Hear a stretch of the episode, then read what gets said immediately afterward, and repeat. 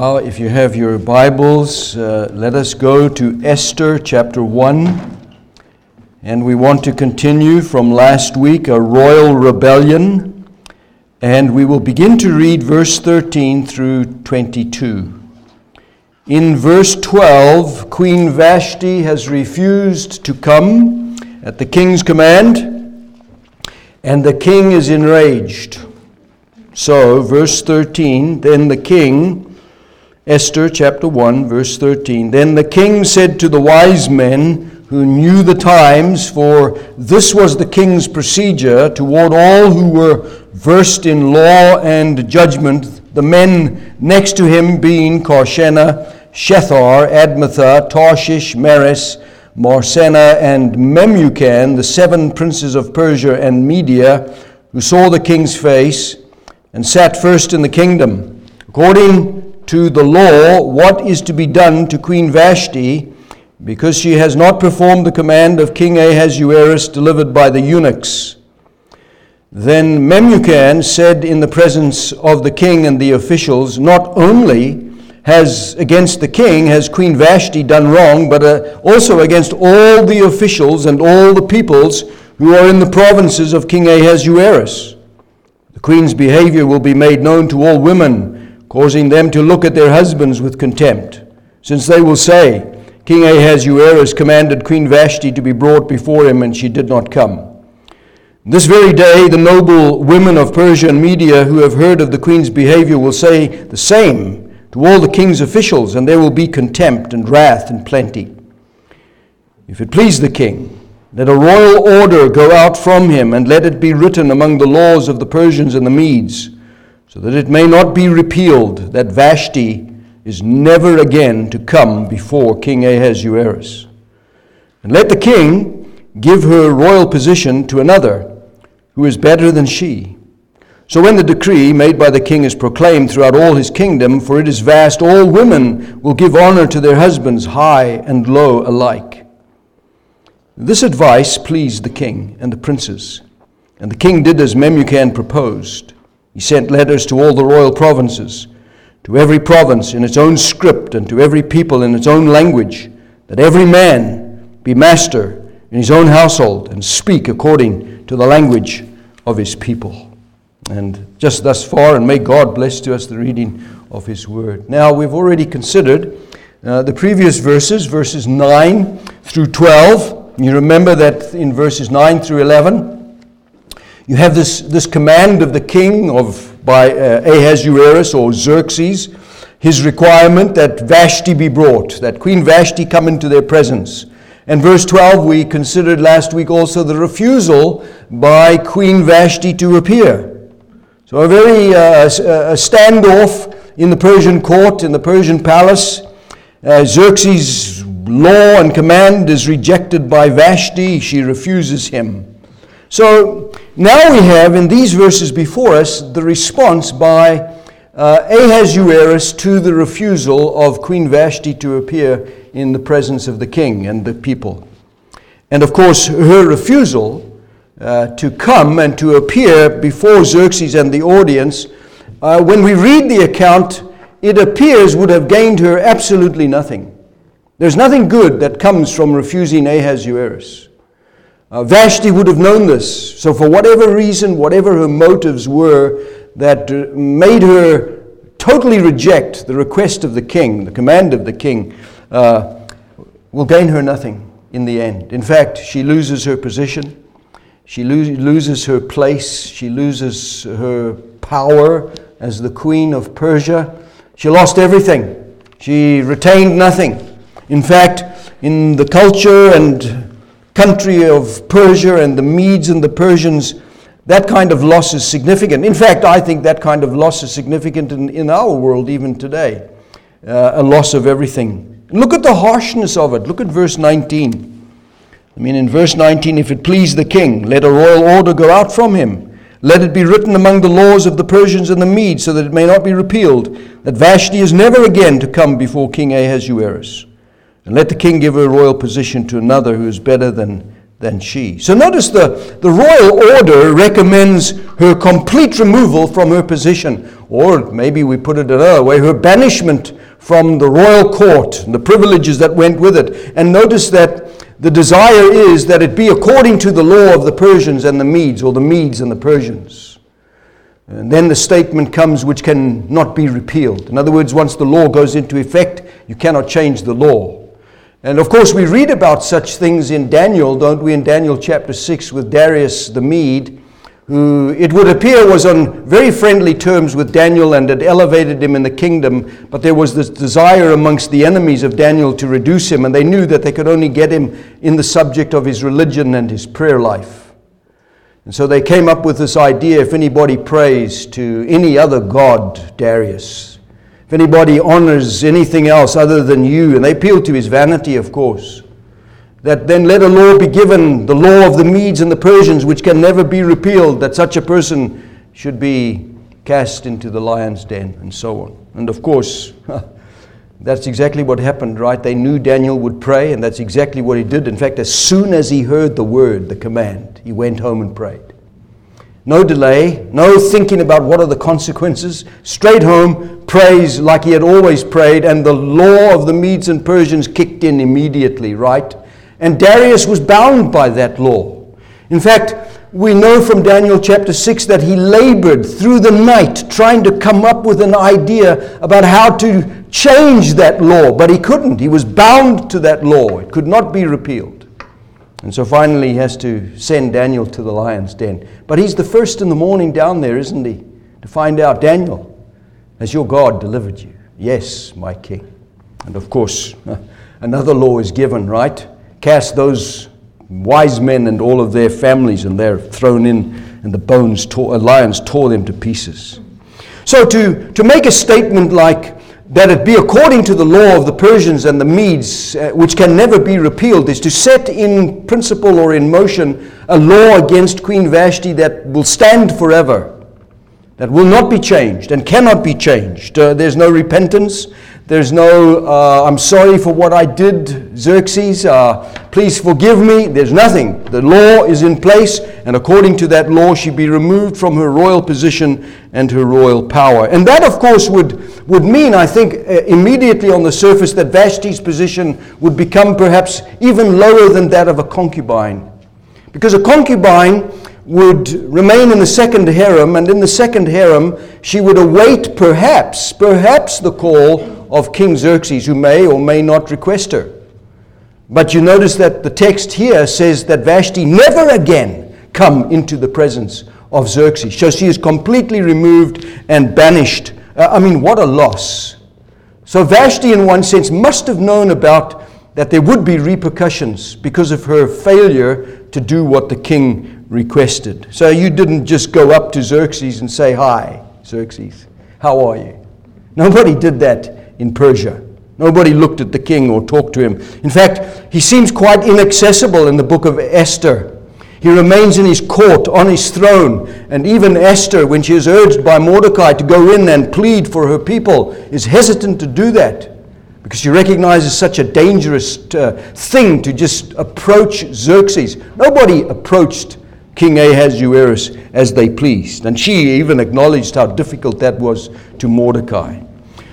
So Vashti's refusal to appear before the king is massive. It's huge and it has consequences for her and perhaps for others that are connected with her. In other words, Xerxes, when he strikes, he strikes with a vengeance. He holds nothing back. I mean, the law of the Medes and Persians is even invoked. And this, of course, is totally in keeping with his character, with the character of Ahasuerus. To him, Vashti would represent subversion she would represent treachery. She would represent treason. She would represent a dangerous threat to my authority as the king. And so he acts. He desires to know exactly what he can do and what he cannot do, seeks the advice of the seven princes of Persia. And one of them, Memucan, comes up with his plan that she be removed and her position be given to another who is better than she is. And of course, it's a dangerous threat as far as Memucan and the, per- the Persian princes and the king are concerned to the king's authority, but not just to the king, but to every single man in the, in the empire, in the 127 provinces. What are they going to think? What's going to happen to them? God forbid, right, that their wives learn from Vashti's behavior and their wives do exactly what Vashti uh, did. And that's Memucan plays on that, doesn't he? That every man is going to uh, experience what Ahasuerus experienced. So, in one sense, what Memucan proposes is that Vashti's demotion has consequences for every woman in Persia. That every single girl, every single woman in Persia uh, is viewed as the way Vashti is viewed, unless they submit to their husbands and so on. In fact, Vashti represents, as we can see quite here, loss, uh, plainly the loss of status. And of course, we have to understand in their culture compared to our culture, the status of women is very significantly different to the status of women in our time, in our culture. And Esther, of course, the book, presents Esther as someone who herself recognizes that the same could happen to her just as it happened to Vashti. And she will be very careful in seeking to address the king and approach the king and uh, in dealing with the king. Someone has looked at these verses and say, said that there is a flurry of legislative activity going on. There's discussion among the princes, these individuals who sit next to uh, Ahasuerus uh, in the kingdom and make rules with him. And so he gathers these wise men among him Perhaps these are, this is the region where the wise men who came to see Jesus came from. Perhaps they came from the east, and these are wise men who dwell in the east. These are the highest men. And of course, the wise men in ancient Babylon and ancient Persia and Medes and Greece, uh, these were the astronomers and these were the astrologers uh, who read the stars and read the skies and followed them. And of course, those wise men came to Jesus because they observed something completely unique in the heavens. What qualifies you to be a wise man in Persia? I mean, what was it that qualified you? Well, look what the text says in verse 13. These are men said to know the times. That's why they're wise men, because they know what, what's going on. They know the times. verse 13 says they're versed in law and judgment. So they're able to understand the laws of the, the, the, empire and make judgments. In fact, these seven counselors are called seven princes, so they're, they're of some kind of royalty. Verse 14 the men who are next to King Ahasuerus. And notice particularly, it says they look upon his face, they see the king's face. They're able to be in the presence of Ahasuerus. They're able to talk to him. They're able to give him advice. They're able to have counsel with him. In fact, the Bible says they sit first in his kingdom. So these are the men that he gathers around him first to make any discussions. Nobody else has these privileged positions of power. That's the government in Persia so long ago. Not unlike our government, which is made up of senators and congressmen and women who make laws and seek to impose their laws uh, upon a populace who really have no say ultimately, but that's why we vote them into power, that they make laws on our behalf, and we trust that they will have wisdom to make the right kind of laws. And every time they make a law, we shake our heads and say, Why did they make that law? What are they doing? What are they thinking? And that seems to me how we all view our modern day senators and, and congress people. They, in fact, like Memucan and the others, they appear to be a law unto themselves. And if you dare, don't you dare dispute the law of the land and the things that they say. It is to those kind of men that Ahasuerus goes to seek counsel and to seek advice about what must I do with Vashti.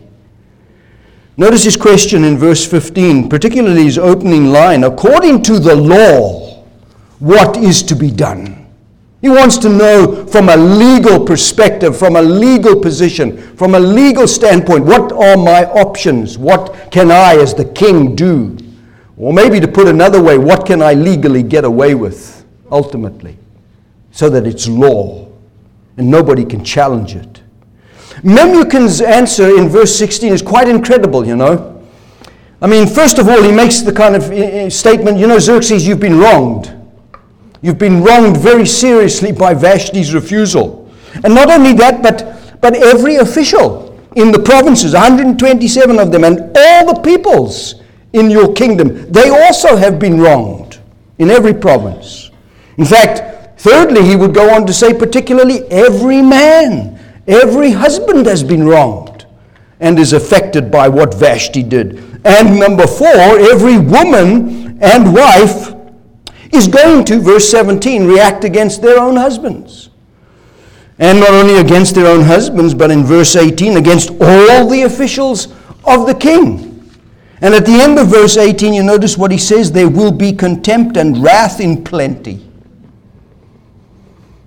I don't know how secure this Memucan was in his own marriage, but he doesn't appear to be, be such a secure individual, right? I mean, this is nothing but an overreach of epic proportions, right? And notice the final argument in verse 22 we must tell every man to be master in his own house. I mean, what man would think to himself, I'm not master in my own house? Right? Especially in Persia, especially in that culture, in that kingdom. What man is going to sit there and say, Oh, I'm not master. My wife is the master in my house. There's not one man in the kingdom of Persia that would even think that to himself. Persia is not subject to the sensibilities of our own culture and our own time. They're barbaric, they're violent. Uh, I don't know what happened ultimately to Vashti. Perhaps she was executed. There is some tradition that suggests that. Uh, but certainly Xerxes was a violent individual, a very dangerous man. And of course, in our own culture today, what do we find about men? What is portrayed about men? We have emasculated ourselves. We have e- e- uh, effeminized ourselves, if that's even a word. That's what's happening to, to men in our own culture. If you watch advertisements on TV, the man is reduced to what he is told to do. And so, to satisfy cultural norms, that's what men seem to do in our own time. Where are men? Real men. Men who stand because they know what they believe. Where are those men today in America? We pray that godly Christian men will be men and that godly Christian women will be women, women of repute and men of repute, and so on. Biblical. But that's not our culture. And we are subjected to the change in the norms in our own world, and we, we, we feel it. I ask that if this is our culture today, is our country in a better place? is our world in a better place with all of these cultural sensibilities that seemingly have taken place. Now, I'm all for the protection of women against abuse in any form, whatever it might be. I'm all for that. And I think Christian men are for that. But is the world, because it has done this to men and women have ascended in power and assert their power, and I understand that, is the world a better place for it? Have we improved? Are we better? Is the church of Jesus actually better? Are men leaders in the church? What is it about that's what's happening today in our culture? No, I think we have greater problems and increasing problems in our own time. Memucan is trying to be far sighted He's trying to anticipate the outcome of what a simple refusal by Vashti is going to lead to, not just in the palace, but in the whole kingdom. Now, you notice in the text towards the end, it talks about every man in his own language, in his own script, and so on. This law has got to, has got to go to every kind of man because there are all different nationalities in Persia. They're all over the, the kingdom 127 provinces, from Ethiopia to India. They're all different. And so you have to write to them in their own language, telling them, be master in your own house. And I can just imagine some man getting that sitting in India saying, Well, I am master in my own house. So, you know, this is the kind of thing that Memucan put in place. The idea in Persia, you notice in verse 20, there needs to be a royal command, Memucan suggests, where all women everywhere give honor to their own husbands. Frankly, that seems to me to be very far reaching and foolish. Because I think in that kingdom, in that world, there was actually a lot of submission to, to men by the women, whether right or wrong, but that was their culture. That's what they did. And so he wants there to be this royal command ordering women to be that, when by culture and nationalities they probably were submissive uh, in their own ways and so on. On the surface, such recommendations appeal to Ahasuerus. They appeal to his vanity. They appeal to his need to assert his authority. You find it interesting, don't you, that the, the king, the emperor of an entire empire, feels the need to assert his authority, feels the need to put his authority upon every person out there because they'd be like him. When the reality was probably not everybody certainly was like Ahasuerus in the kingdom. Not all men, and certainly not all women, like Vashti perhaps, who just refused. At the same time, we must ask ourselves the question well, what law actually did Vashti break? What law did she break? I mean, it was just the king who commanded, bring Vashti here. But there was no written code. There was no written edict. There was no law in place that Vashti shall appear on this day at the feast and so on. There was no law like that. But is every man required to exercise authority and power and abuse of power like Ahasuerus? The answer is no, of course not. Every man is not to exercise authority like them. So a little domestic dispute, which I acknowledge because it's public, has, has consequences, but becomes now of epic proportions and of national consequence right across 127 provinces. It would be highly unlikely and it would be highly improbable that the kingdom of Persia would experience, I think, a national protest. That suddenly the women are going to pour out in the streets in, in Ethiopia or India, uh, asserting their authority and their prestige. Doubt very much that would have happened. They wouldn't have dared to do such a thing. And neither would the men have been too troubled, I think, about, am I master in my own home? No, women had no such power to just organize a protest down the streets, right? That would have been shut down very, very quickly. And would they have organized such a thing? No they wouldn't have done so. So Memucan's advice is just unbelievably overkill, isn't it? I mean, uh, whatever he. In fact, I think he's appealing to Ahasuerus' vanity because he knows the kind of man that he's dealing with. He's not going to say to Ahasuerus, now look, Xerxes, you don't have to be troubled by this. This is nothing to worry about. We can deal with this. This is easy. No, he appeals to the vanity and the weakness of the man because he knows the man. But you know what would probably have happened, and I think probably did happen in the kingdom, is that when every man or woman got that letter, or whatever it was, that it was Ahasuerus who would lose respect in their eyes, who would lose prestige and face. What's going on back there in Susa? What's happening in Persia? It's Ahasuerus who loses the respect. It's not the husbands in the empire who are going to suffer. No, it's Ahasuerus who appears to be the foolish one by these suggestions. Consider also at the end of verse 19 uh, let the king give her royal position to another who is better than she, better than Vashti. And I ask the question how would you determine that somebody is better than Queen Vashti? She's, she's number one. She holds the top place. Who is better than Queen Vashti? What criteria would you use to come up with that? Well, of course, you know the whole process about how they, they organize a search to find the right candidate. So look at chapter 2. Just go over to chapter 2 and look at verses 2 through 4. So Ahasuerus says the anger has subsided somewhat. He remembers Vashti and what she's done in verse 1 and what he had, be, had decreed against her.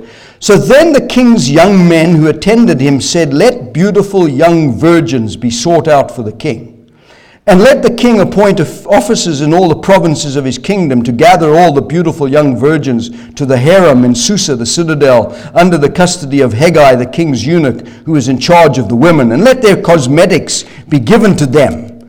And let the young woman who pleases the king be queen instead of Vashti.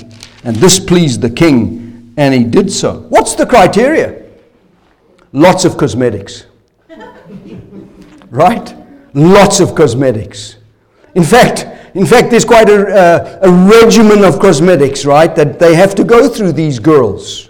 So it's physical beauty that's, that's to be the standard. So think about that. Here's Queen Vashti, who in and of herself was very beautiful. The Bible says she was lovely to look at. Well, that's the criteria for the queen, the next queen. She must be beautiful. She must have lots of cosmetics and so on. So the winner is going to be the winner of a beauty pageant, right? In Persia. She'll be the next queen. There's no discussion about how wise they are or if they have come from a good family. Nothing. Lots of cosmetics. Pour on the cosmetics. Make them as beautiful as you can. Hegai. And then I'll determine if she pleases me. Well, what does all of that suggest? Well, suggests, in my opinion, that Xerxes is not really confident as an individual, not really comfortable, because he must abuse power to keep power. He must use his position and his prestige because his character is weak. So he uses his place and his power to do whatever he, he wants to accomplish. Mordecai, on the other hand, appears to be in the text someone quite solid, someone quite stable, someone quite reliable, whose character seems far above any idea of reproach, uh, unlike Ahasuerus. And you know, it's interesting that the Bible routinely, routinely draws our attention to human character, points out to us flaws in our character and our nature. I mean, think of the contrast between Abraham and Lot. And yet, Abraham is no perfect picture. But Lot is contrasted with Abraham. And there's a great difference between them. Or think about, about those two brothers, Jacob and Esau, and their characters. In fact, Jacob's character is not the best character either, is it? He's a liar, he's a deceiver, he's a cheat, and so on. And so you look at these, and the Bible just reveals that even those that God sets his affection on are weak individuals have no power sometimes in and of themselves. But then you look at an individual like Joseph and you compare him to his brothers. And what a distinction there is between Joseph as a man and his brothers and their characters. Or think about King Saul and his weak vacillation and his jealousy. And look at his son, Jonathan, who is not subject to those kinds of things as far as David. In fact, he's quite willing to support David and give him the kingship. What an amazing man Jonathan must have been. These are, these are the, the characters that are displayed all throughout Scripture. So, human intentions by someone like Xerxes simply reveal that even the most powerful people on the planet can be the most foolish individuals. That just because you have place and power and position and wealth does not mean you are of a good character and so on at all. And yet we are we are enthralled by such things money, power, what the world reveals to us. Xerxes, verse 21, he's very pleased with that advice, right? He's pleased with the advice he receives. Why? Because he's wise in his own eyes, as Proverbs 3 7 says. So, what the question is, what can I learn? What can you learn? What can we learn from Esther from this very first chapter, which is rooted in history, in the historical. Well, one thing I think we can say is that all the empires of the world, wherever they have arisen, they aim to impress us, so much so that you would want to be like them. That's the power of the world. That's what the world is always about. Aiming to impress you seductively, suggestively, in whatever form, whatever way it is so that you might be allured by the attraction of what the world offers. It is a power that is seductive and that is greatly seductive. I mean, all of us feel uh, some allurement in some way to the achievements of people. And there are, very, there are very talented people in America, if not around the world. And when you see those talents on display, you just have to stand back sometimes and say, they don't even know what God has gifted them with, what God has blessed them with. Talents and achievements. And, and we're impressed by, by possessions and by houses and by cars and these kinds of things. We're impressed by money. The more money you have, well, the better you must be, and so on. We're even impressed by politics because it's power that it gives to us. One of the commentators has called the world, uh, it's just a glittering hologram with no real substance. It's not real, but it portrays itself as real, as something you need to be like. The world seems to assimilate always to make us feel its power, feel its attraction, so that we are moved in that direction to assimilate ourselves by being attracted to it. I find this is the power of YouTube. YouTube is a very powerful medium, it's an increasingly powerful medium. Uh, it portrays good things and bad things. And you argue, well, I can use it for the good things. But while you're using it for the good things, the bad things are just right there, suggesting. Always, always suggesting. The author of Esther is simply setting the stage for you and for me as we read his account by showing us that when you look at Xerxes and you look at Persia, there is something empty, there is something missing. There's a vanity about the human character and human condition. There's a weakness to it, there's a flaw in it. Look at the kind of ideas they can come up with. Men who rule the world have absolute power. And simply we are just being shown the emptiness and the vanity of the world. Perhaps the most important lesson, I think, however, that we can learn from Esther chapter 1 is that God does not always reveal himself at first sight. So you read Esther chapter 1 and you say, Where is God? Where is God? And God doesn't always reveal himself as the, in the way that we want him to reveal himself. You see, we want, we want God in the box. We want God so that we can manipulate Him and control Him and get Him to do what we want and desire. It's a very dangerous thing to do that with God. And none of us doubt, for example, when you read the account of Joseph and his brothers, that God didn't care for Joseph. No, we all understand that God cared very much about Joseph. But when you look at that boy's life, oh, how he suffered how he greatly suffered, and God knew it. And it was God's plan. Now, maybe Joseph, as a young boy, didn't quite understand those things because the Bible tells, talks about his cries from the pit to be released, to be set free, and how the brothers ignored his cries and sold him into slavery, didn't care about him. But Joseph eventually understood that it was God who was doing it. You meant it for evil, but God meant it for good. I mean, what kind of spiritual giant is Joseph, right, to make that kind of statement? We might have said, mm, I remember what you did. I forgive you, but I remember. Not Joseph. Not Joseph. What a character, right? You see, human nature is impressed by the world, by power, by, by, by a pagan king in the first uh, chapter here because that's our nature to be impressed by the power. That's what the, what the writer is wanting us to see. Well, here's the power of Xerxes 127 provinces. But look at the man. See the man. See what he's like. So that you see what the world is like. So that you see his ego. You see his pride. And he's wounded and he's assaulted. See it. Look at it.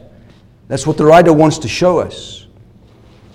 In fact, the writer goes to great lengths, doesn't he, to portray that Ahasuerus was not really a strong individual, character wise. So, what is he going to do in the book? He's going to put Esther and Mordecai and set them contradistinction to Ahasuerus and Haman. And so you have these contrasts between Esther and Mordecai, who appear to be doing the good and the right, and Ahasuerus, and particularly, of course, Haman, the evil, the wicked Haman, and what he did. And how do we explain, when we look at our own lives, what God is doing in my life? I mean, have you has anybody ever asked you, well, tell me what God is doing in your life? How do you explain that? to someone. Have you ever thought about that? What is God doing? You see, we tend to think in, in generalities about, well, God is doing something. But when you ask me, well, what is God particularly doing for you, Russ? It becomes very difficult to just give a precise answer. This is what God is doing for me. We need, to, we need to submit ourselves more to the Lord so that we understand what God is doing in my personal life, in your personal life. So that if somebody asks me, this is what God is showing me, this is what God is teaching me. Not this is what I think God is doing. No, this is what God is doing. Because don't I read His Word all the time and every day? Don't I pray? Don't you do the same? We do those things. But can you say this is what God is doing? Oh, you can look at the world out there, the Christian world, and you can say, I see what God's doing over there. Well, that's good. But what is God doing in your life? Can you narrow that down to the relationship you have, particularly with God. You see, sometimes you don't see and cannot see what God is doing, even in your own life. And that's, a, that's not an easy thing to understand, is it? That's Job's experience. What are you doing, God, to me? Because it is God. What are you doing to me? I don't understand why this is happening to me. That's why, dear brothers and sisters, we need to study more this doctrine we call providence. Because that's what the book of Esther is really all about. God, behind the scenes, accomplishing his purpose and doing what he does, he gets the glory. And that's always what providence is. Providence should be very precious to every Christian. We should study it. We should think about it. We should, we should consider it. So often we're so given to, well, this is what this is what we must do. This is what we can achieve. You need to realize that you can only achieve what you ought to achieve by God. And God's working in your life. And what is God doing for me? You know, by human standards or by human reasoning, we could expect Esther to end up just like Vashti. But she is careful. She does not. She does not. And the only reason you can ultimately put it down to is not because Esther is far more smarter than, than Vashti. No, she's just had more cosmetics than Vashti. So, no, it's not because of that. It's because God is in the corridors of power. It's because God lurks in the darkness, in the unseen pagan world of Persia 2,500 years ago, God lurking, God working, God accomplishing Himself. You know that every attempt by society, by societies, by countries, by cultures of the world to assert themselves as absolutely powerful, every one of them has failed? Because there's only one who has absolute power, and that's our God. Persia is very powerful 127 provinces, thousands and thousands of people in a population under the control of one man. Power. And yet, Xerxes, the writer is showing us, has no power, not even over his own household, not even over his own kingdom, and so on. One of the sad things, of course, is that even the church has tried and is still trying, I think, to have absolute power even in our country, even in our laws, even in our rules. The church must have absolute power. Church doesn't have absolute power. There are two different entities there's the church and there's the government or the state, and they are both ordained by God. And you discover that, yes, yes, what happens in a government may be evil, but what happens in a church may be evil. We have evidence everywhere of such things. No. The real issue is what is God doing in the corridors of Washington? And what is God doing in Bethel, in a church? What is God doing? Absolute power always corrupts, as we know, absolutely. It does. Because you can't get it, and it's going to corrupt. That's why the transformation that the gospel has brought to each of us has reduced us from this vain seeking of self glory to the receiving of a glorious transforming gospel that has humbled us and made us see ourselves for what we really are, so that God, in reducing us, elevates us. Think about this in His Son. So that when God looks at His children, He sees Christ. And where is Jesus? He is at the highest place in glory. And I'm in Him, and you're in Him, and His nature is in us. We're no longer, by any definition, what we once were like. We've been changed by grace. And it is in that sense that the Christian becomes salt and light in a world that is ridiculous, in a world that is vain, in a world that is wicked, in a world that is sensual and seductive. Providence is simply the execution of what God has determined. God maintaining, God sustaining, God working. It's God making all the necessary arrangements to accomplish His purpose. That's all it is. Do any of us doubt that God does that? No. Esther is all about God doing exactly that, making all the necessary arrangements to accomplish what he intends. God's silence in Esther is deafening, isn't it? It's like a roaring waterfall that is falling and falling and falling, and you try to speak, and here's somebody else can't listen to you. God is so loud in Esther, He's everywhere in Esther. You see Him, you hear Him. And all the characters of Esther are clay in the hands of a potter who molds them as he does tonight all the hearts of individuals everywhere in the world, no matter their background, no matter their nationality. God is not frustrated, and God cannot be frustrated by any person's intentions or actions. Xerxes can do as Xerxes wants, but God is not frustrated by Xerxes at all. When you, as a believer, cannot see the wisdom of God for your life, when you cannot see the goodness of God in the events of your life, then in the dreadful darkness, when you have no explanation, it is then that the eyes of faith must open and latch onto God. Because I want to tell you, that's all you have. And God will never disappoint his people. If you look to the circumstances, if you look to the events of your life, you are powerless. You have no power over the events of your life. Only God does.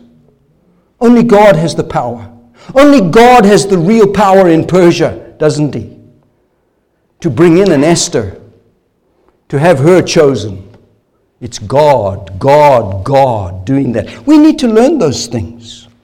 And that reminds me then that there's only one thing in my life that I really need to focus on when I think about God in the events of my life, and it's this just two words God reigns. God reigns. God reigns supreme in my life, in my events of my life. And who am I? Oh, I'm a child of the King, the real King, the only King. I'm his child. I'm a prince of King Jesus.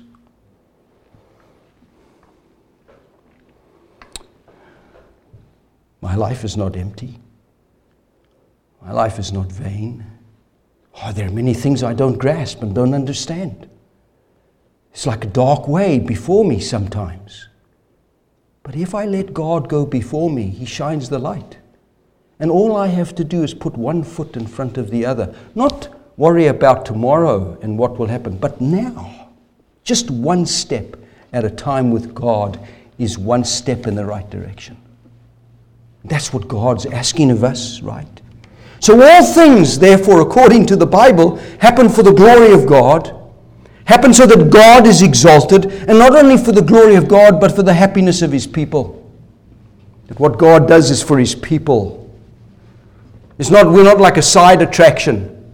God's got his plan, and oh, well, I'll just, you, you can get some of the glory. No, he incorporates us and includes us so completely. All men and women are created by God, but not all men and women are redeemed. And there's a massive difference between what happens from creation and in redemption. In creation, Adam, though he is created in the image of God, does not possess the nature of God. But now I am united to the nature of God because of Christ Jesus. Think about that. Adam exists on this level because of creation, but redemption is a new creation, something completely brand new that God is doing. That's why Calvin could say that the universe is simply the theater of the glory of God. That's what David said, right? The heavens declare the glory of God. Just look up there. Can't explain it.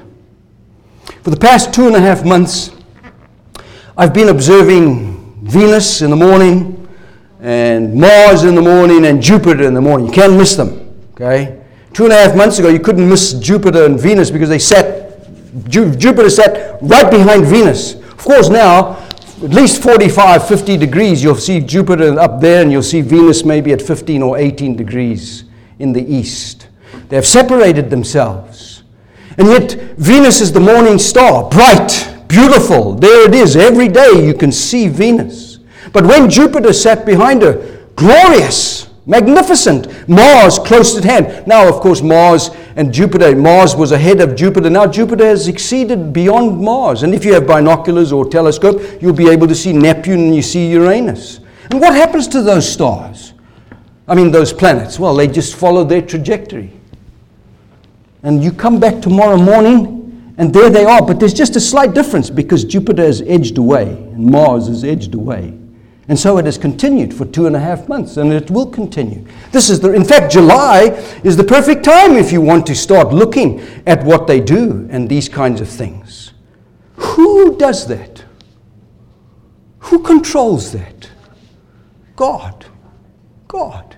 But what does it do for me? I look at it and I say, that's the glory of God. That's God. That's what it does for me.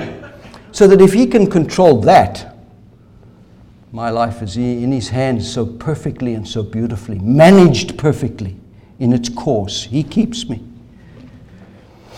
That's why we say God upholds all things, God maintains all things, doesn't He? By the word of His power, Jesus. Hebrews chapter 1, verse 3.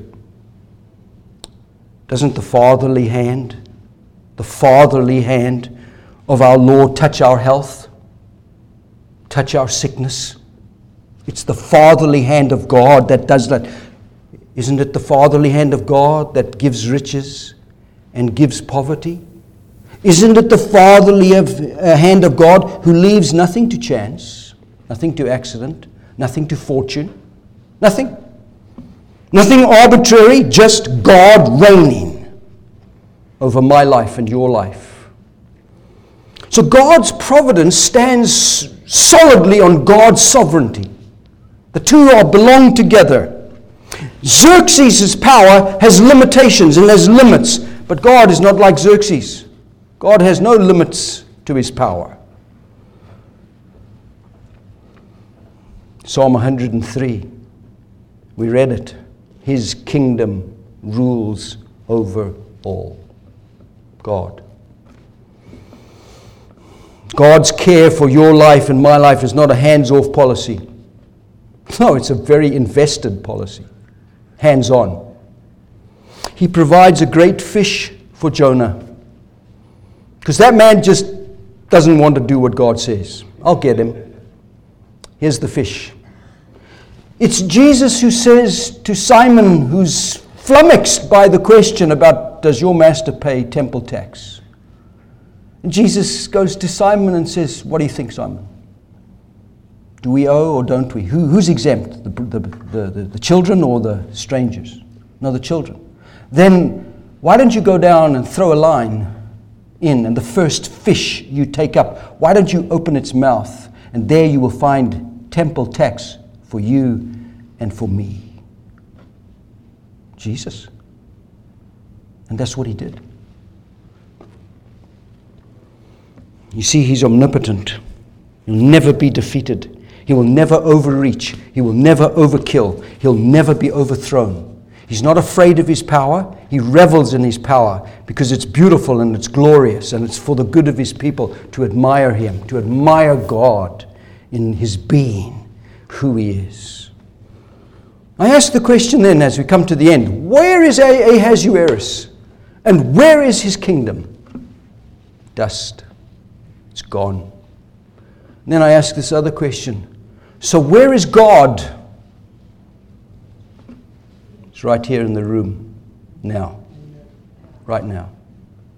Let's pray together. Father, the world parades itself and exhibits itself in great power to attract us, and how easily we can be swayed. And we, are, we have here, right in the introductory chapter to Esther, this parade of worldly power that appears foolish and vain and empty and of no consequence. And so we pray that as we go through the book of Esther that we might continue to learn about your character, though it is behind the scenes, in the corridors, in the discussions, in the feasts. You are there. And help us to remember that even in our homes tonight, you are there. And at our workplace tomorrow, wherever we find ourselves, in the grocery store, you are there. You reign always. Oh, Father, make us stronger Christians and help us to believe this gospel that has transformed us so gloriously, to truly appreciate what Jesus has done for us. That because He reigns, I shall reign in Him. Thank you for the gospel. Thank you for the Lord Jesus Christ. Thank you for the cross that has brought about this great change in our lives. How can we explain it? You have been merciful, and you have been gracious, and you are sovereign. So we bow before your sovereign power. Hold us fast, we pray. Keep us in your ways. Thank you that you are rule over all. You have granted to us all your benefits and blessings. As far as the east is from the west, so far have you removed our transgressions from us. We praise you and we thank you for that. So thank you for today, the Lord's Day. Now, Father, this week lies before us. Help us in our work. Direct us. Be with us, and may we know your presence with us and what you're doing in our lives. Thank you for your word. Thank you for the fellowship we've enjoyed today. Now we commend ourselves to you. Watch over us as we part. We pray and ask all of these things in the holy name of the Lord Jesus Christ. Amen. Amen. May the Lord bless you and give you a good week.